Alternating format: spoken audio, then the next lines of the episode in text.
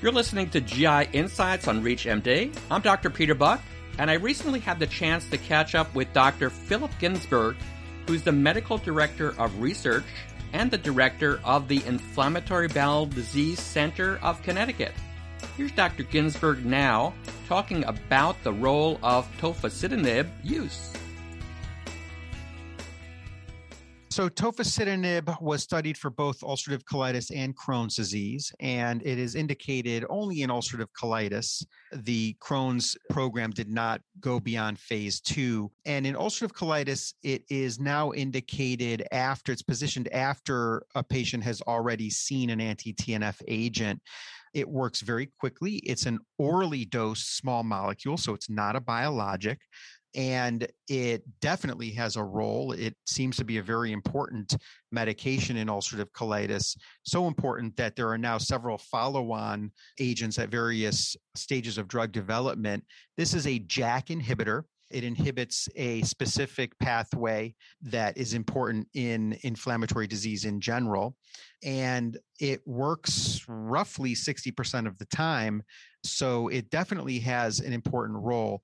There are potential downsides to Xeljanz that have been sort of well described that are unique to Xeljanz, which is tofacitinib. Those include not just you know allergic reactions and increased susceptibility to infections and the usual lymphoma non-melanoma skin cancer etc but some unique aspects of this is to tofacitinib is we see an increased risk of herpes zoster's infection so shingles that risk may be up to four times that of the general population and that definitely is a signal that we want to be aware of when starting our patients on tofacitinib so our patients we really should be vaccinating with the shingrix series before before starting tofacitinib.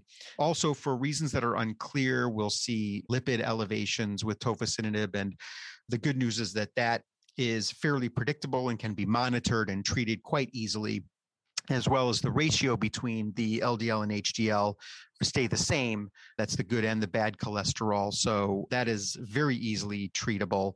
There also appears to be a increased risk of blood clots, and this includes deep vein thromboses, pulmonary embolisms, and other cardiovascular events. And there even have been deaths that have occurred. Although it is important to note that this was seen primarily in a different patient population of rheumatoid arthritis patients who were of older age who also were treated with concomitant methotrexate and had at least one cardiovascular comorbidity. So much is published and much is written, and there's a lot of angst about the risk of blood clots and DVTs and pulmonary emboli with tofacitinib.